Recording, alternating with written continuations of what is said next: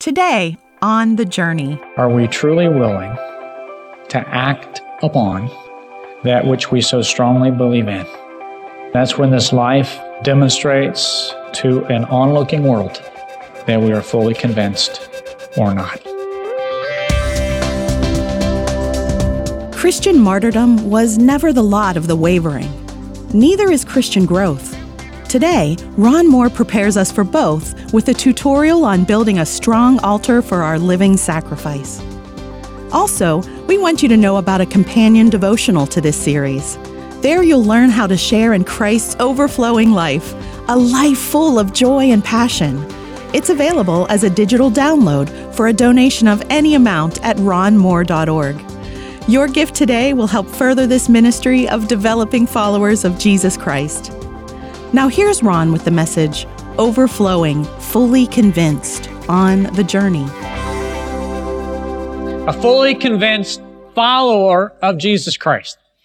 What does that encompass? What does it look like? And what are some of the things we may have to put down in order to fully follow Christ in a convinced way? Take your Bibles and turn with me to the New Testament book of Colossians. Let me quickly set the context. In about 50 AD, there was a man named Epaphras, and Epaphras traveled from his hometown in Colossae, about 100 miles east, to a town called Ephesus. While he was in Ephesus, he heard the apostle Paul. And he heard Paul talk about Jesus Christ. And there in Ephesus, Epaphras became fully convinced that Jesus Christ was the only way you could have a relationship with God, the only way you could live a life worth meaning, the only way you could live a life that counted. And so Epaphras left Ephesus and went back to Colossae, and as fully convinced followers do, he started sharing the message of Christ with family and friends and other people in his life. And pretty soon there were other convinced followers of Christ that made up the first church in Colossae. About 10 years later now, and some groups had formed in the church. These people said, yeah, we follow Christ. That's great. But we also have some stuff that we want to keep with us. And they had these wheelbarrows of junk from their past. Now, the thing that people like to do when they have junk is they like to share it. And so they were telling everybody else about the junk they have. One group said, you know, it is about Christ, but it's also about the Old Testament traditions and it's about the Old Testament ceremonies and it's about the Old Testament law. These were the Jewish believers. Now, I'm not from a Jewish background, but I can relate to that group because I grew up in a kind of a legalistic background. Great church. We sang about Christ. We love Christ, but we carried a bunch of junk along with us. And there were a lot of sermons about things you couldn't do and things you should do. And you could not drink. It wasn't that you couldn't drink. It was that if you drink, you were no longer a Christian. Smoking was part of that. Dancing was part of that. Movies was a little questionable. So as I grew up and learned that that wasn't the end all and be all of the Christian life, I still carried some of that junk around because it's hard to get rid of. Now there's another group over here in this church that they said, nah, it's not about the Old Testament law. You can forget that junk. It's about a secret knowledge. Kind of the secret handshake thing. And if you really get it, if you really are following Christ, there's this deeper secret knowledge. It's not for everyone. It's just for the elite Christians. They were called the Gnostics. And you can imagine that these wheelbarrows kept bouncing into each other. There were groups at the church that had formed. So by 60 AD, Epaphras, who was so concerned about this church, went to find Paul and said, Paul, what am I going to do? Paul was in Rome at this time. He's in prison, house arrest. And he says, Paul, here's what's going on in the church. And so Paul wrote the book of Colossians to deal with what became known as the Colossian heresy. They were worshiping angels. Paul's addressed that. They denied the deity of Christ. Paul addressed that. And then he begins to address those who say it's about tradition or this deeper knowledge. Now here's the deal. You can't be fully convinced about Jesus. And you can't live as a fully convinced follower if you're carrying around a lot of junk. So today, let's do this. We'll look at the passage. I'm going to read through it, get our minds kind of wrapped around it, and we're going to go through it and see what Paul teaches us about what you have to put down if you're a fully convinced follower, and then what your life should look like as a fully convinced follower. Okay? So let's read, starting in verse 24. Paul says, Now I rejoice in what was suffered for you, and I fill up in my flesh what is still lacking in regard to Christ's affliction for the sake of his body, which is the church. I become its servant by the commission God gave me to present you the Word of God in its fullness, the mystery that has been kept hidden for ages and generations, but now is disclosed to the saints. To them, God has chosen to make known among the Gentiles the glorious riches of this mystery, which is Christ in you, the hope of glory. We proclaim him, admonishing and teaching everyone with all wisdom, so that we may present everyone perfect in Christ. To this end, I labor, Paul says, struggling with all his energy, which so powerfully works in me. I want you to know how much I'm struggling for you and for those in Laodicea and for all who have not met me personally. Remember, Paul had never been to the church in Colossae. My purpose, listen to this, verse 2, my purpose is that they may be encouraged in heart, united in love, so that they may have the full riches of complete understanding, in order that they may know the mystery of God. What is that mystery? Namely, Christ, in whom are hidden all the treasures of wisdom and knowledge. I tell you this so that no one may deceive you by fine sounding arguments. For though I am absent from you in the body, I am present with you in spirit and delight to see how orderly you are and how firm your faith in Christ is. Okay, let's start by looking at verse 26. And there's a word that Paul uses there in verse 26, and he repeats it three times over in this short passage. Remember the word? Mystery. He's hitting these Gnostics who believe there is this mystery, this deeper knowledge. If you really want to know Christ, you got to have this secret handshake, only for a few. Notice what he says in verse 25. I have become its servants by the commission God gave me to present to you the Word of God in its fullness, the mystery that has been kept hidden for ages and generations, but is now disclosed to the saints. The mystery was hidden in the Old Testament. It was veiled, but now it has been made known. The meaning in the New Testament, something that has been hidden has now been revealed. It has been, Paul says, unveiled. And the Gnostics would say, yeah, that's great. I agree with you, Paul. It has been unveiled just to us, but not to many others because we have the secret. Well, notice how Paul hits that super spiritual Christian thinking in the last line of verse 26. This mystery that has been kept hidden for ages and generations is now disclosed to who? To the saints. Every believer is a saint. The secret is for every believer. Now, while there are not many people who go around saying they're Gnostics today in the church, there are those who believe that they hold the key to real spiritual life, kind of a deeper life. And if you would just do this, then you would get the deeper Christian life because they got it. No one else does. For some, they hold some of the gifts that way. Speaking in tongues, some hold kind of the deeper secret spiritual thing where if you would do that, then you'd really be a full fledged, fully convinced believer.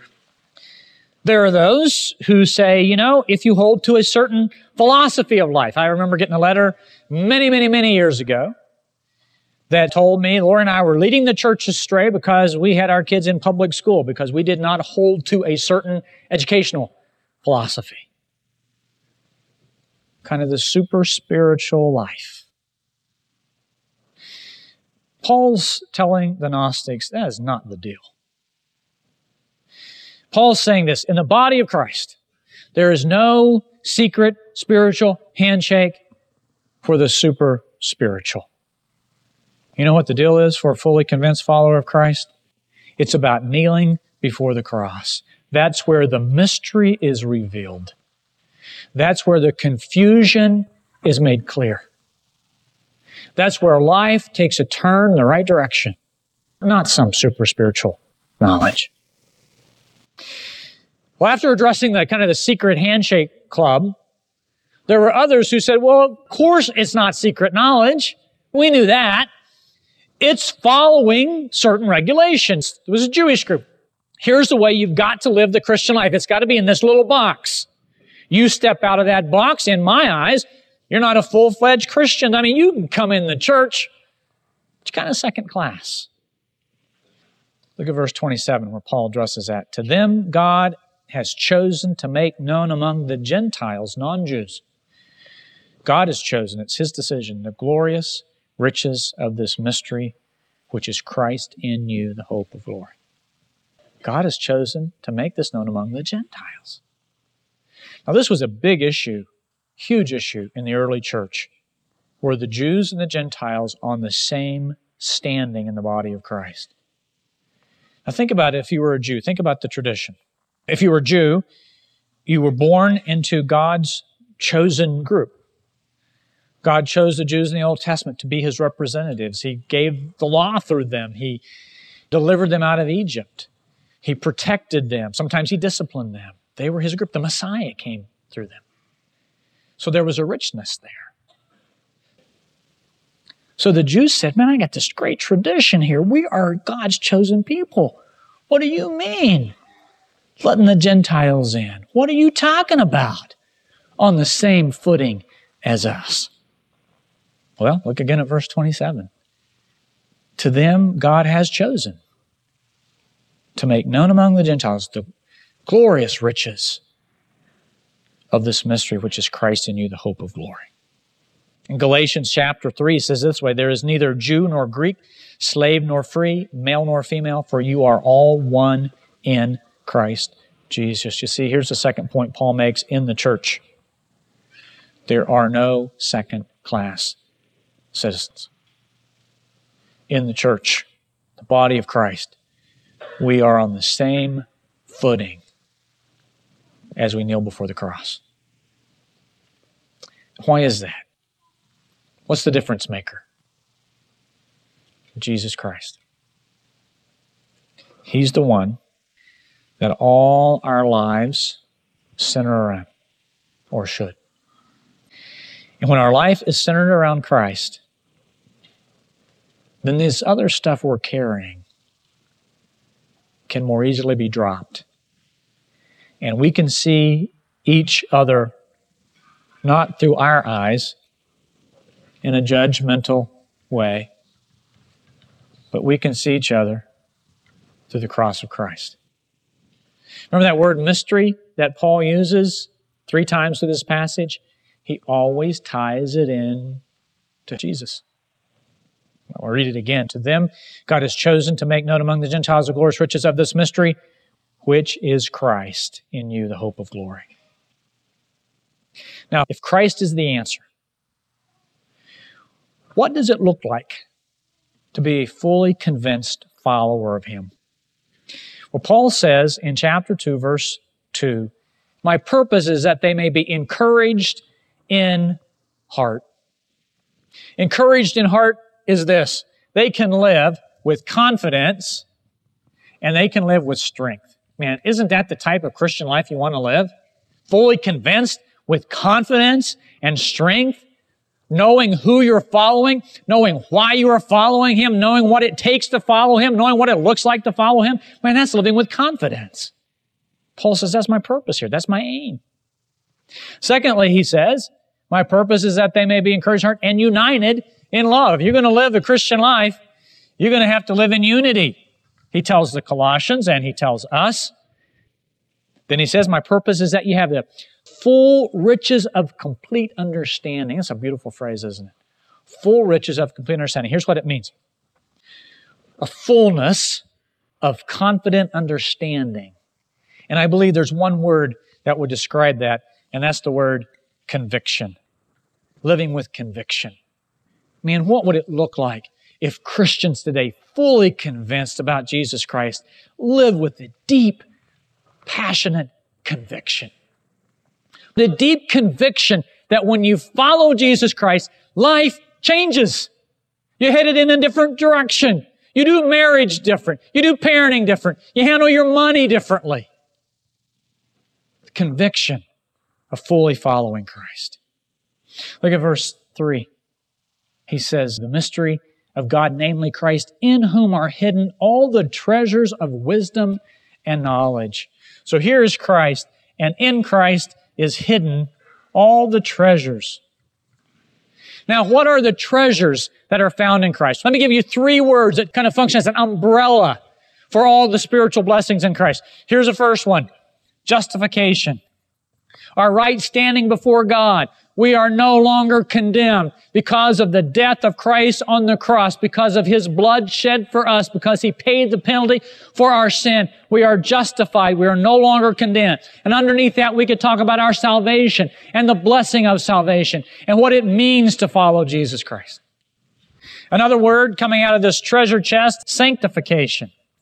Theological word, which means growing in our walk with Him, becoming more and more like Him. From the word holy, becoming more holy in our Christian walk. We talked about the word holy has two meanings. Positional, we are made holy. We can't be any more holier than we are positionally, but we can be more holy experientially. And that's where sanctification takes place. We grow in our holiness. We grow in obedience to God. And we'll be doing that the rest of our life until we breathe our last breath. And that's the third treasure we get from God. Glorification. Glorification simply means this we pass from death to life. We are raised in a body that is a resurrected body, that is glorified, and we will follow Christ just like we followed him in life. We'll follow him in death and live with him forever in a resurrected body. We have spiritual abundance in Christ. Here's another thing Paul wants us to have. Look at verse 28. We proclaim him admonishing and teaching everyone with all wisdom so that we may present everyone how? Perfect. Mature. We want you to mature. We do not want you to be living like infants five years into your Christian life. We want to present you mature. Paul says, that's what I'm doing, what I'm doing. I want you to grow. I want to see some maturity in your life. And the other thing Paul says here, if you're going to live a fully convinced life, because Paul was one living a fully convinced life, it's going to take some sacrifice because it's not about you anymore. It's about Christ. You can't have everything you want. You can't do everything you want to do. You don't spend your money now like you want to spend it. It's about Christ. Listen to how Paul describes his life. And this gives us a great picture about the sacrifice of a fully convinced follower. Look at verse 24. He says, Now I rejoice in what was suffered for you, and I fill up in my flesh what is still lacking in regard to Christ's affliction. He's saying that everything Christ did on the cross was full, complete. But now as he takes that message forward, there's going to be some sacrifices made. There's going to be some affliction that he has to suffer as he takes the message. And I won't take time to read it, but uh, 2 Corinthians chapter 11, where Paul goes through and talks about everything he did, everything he went through. Three times, 39 lashes. Five times, beaten with rods. Once he was stoned. He suffered hunger. He suffered being shipwrecked. One night and day in the open sea. Why do you do all that? Because he was a fully convinced follower of Jesus Christ. And he was willing to make any sacrifice needed to let the gospel go forward. Look at verse 28 again. Proclaim this, admonishing and teaching everyone in all wisdom so that we may present everyone perfect in Christ. To this end, Paul says, I what? I labor. Struggling with all his energy. It's not my energy, it's his energy, which so powerfully works in me. I want you to know how much I am struggling for you. Why would Paul say that? Because he wants them to know if you're going to be serious about a fully convinced life with Christ, there's going to be some struggling and there's going to be some sacrifice. I want you to know how much I'm struggling for you and for all those in Laodicea. And for all who have not met me personally, I want you to know what that means. So think about what it means to be a fully convinced follower of Jesus. Are we truly willing to act upon that which we so strongly believe in? Because it's pretty easy to sit in here and sing songs and talk about the Bible and interact with each other. But then we walk out those doors, and that's when this life centered around Christ demonstrates to an onlooking world that we are fully convinced or not. Because there comes a time when it's a lot more than just words. Will we act on what we know to be true? Will we live before others a fully convinced Christian life? And will we be willing to make sacrifices to do that? And please stay with us. Ron returns in a few moments with a look at our next time together. Would you like to be a fully devoted follower of Jesus? One who experiences his power, peace, truth, and joy? Well, that's what Paul wanted for the Colossian church, and his letter to them still resonates with our hearts today. Let it resonate with yours by claiming your copy of Ron Moore's devotional titled Overflowing. This digital companion to the audio series we're currently enjoying will fill your soul with security, commitment, and liberty in Christ. You can get yours as a digital download for a gift of any amount at ronmoore.org. That's ronmoore.org. Your gift today will help keep the journey on the air, developing followers of Jesus Christ. Now let's rejoin Ron for a preview of our next broadcast.